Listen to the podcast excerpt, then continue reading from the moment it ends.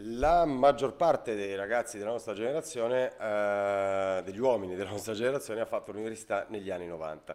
C'è un ehm, piccolissimo accenno agli anni dell'università in- nel, nel pezzo Profumo, che è peraltro anche il pezzo dal quale nasce l'idea di parlare del freddo nello stomaco di cui abbiamo già parlato.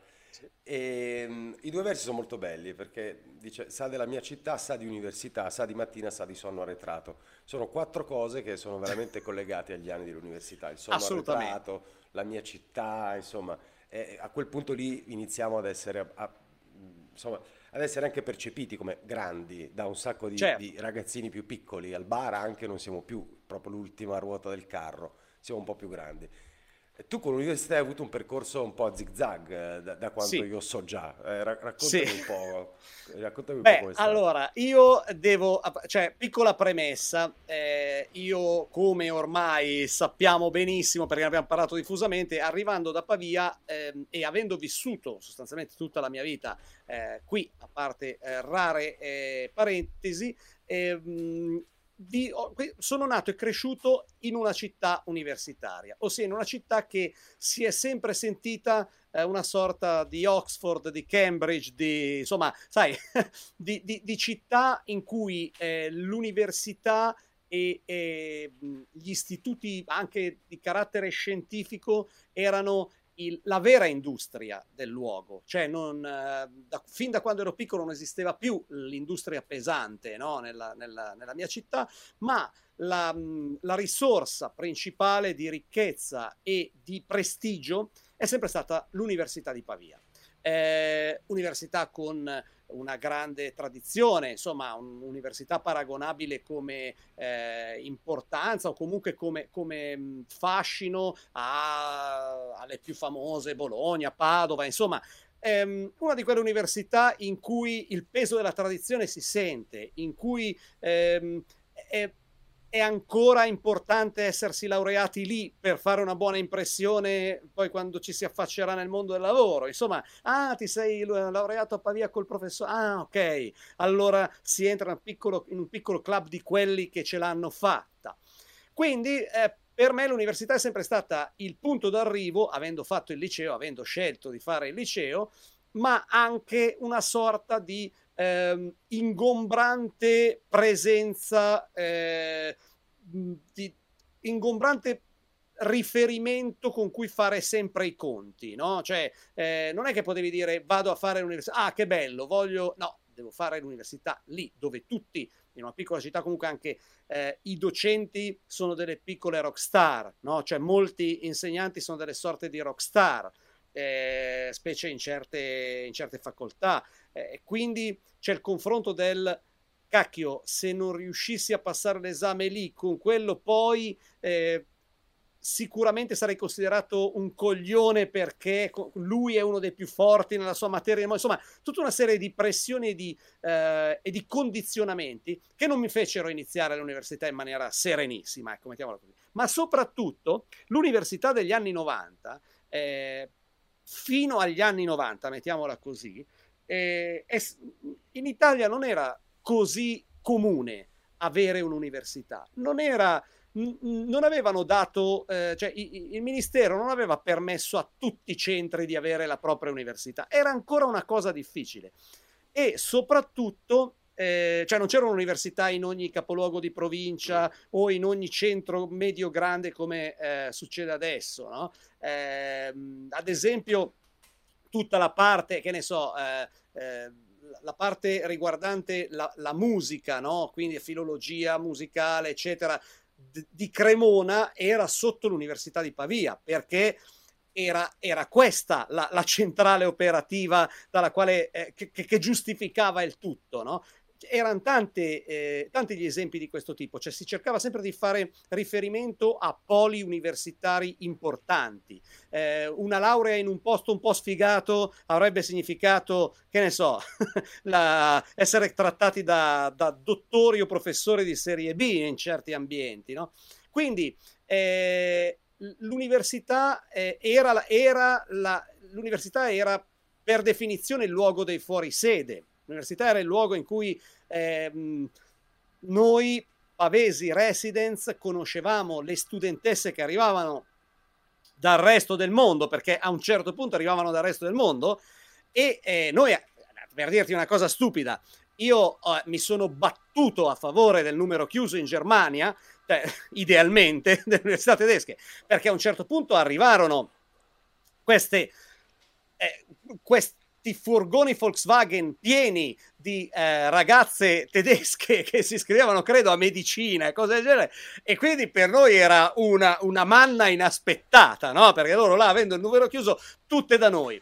Esisteva un luogo dove si eh, riunivano eh, do, dove, dove man- l'osteria Moncucca, che aveva addirittura la bandiera tedesca fuori, sembrava un'invasione, una nuova invasione, cioè tipo che fossero scesi dal Brennero, eh, cioè una, roba, una, sorta di 8 settembre. In realtà poi eh, era perché, chiaramente, essendoci il numero chiuso là, e avevano un loro luogo dove mangiavano praticamente solo loro, perché c'era il menù fisso a 10.000 lire, sai quelle cose, mm-hmm. e c'erano tutti questi veicoli con targhe tedesche, perché questi arrivavano, e noi, l'obiettivo di noi locals era cercare di fare fare breccia non, ave- non sapendo una parola di tedesco. L'inglese poco, cioè nessuno sapeva il tedesco, eh.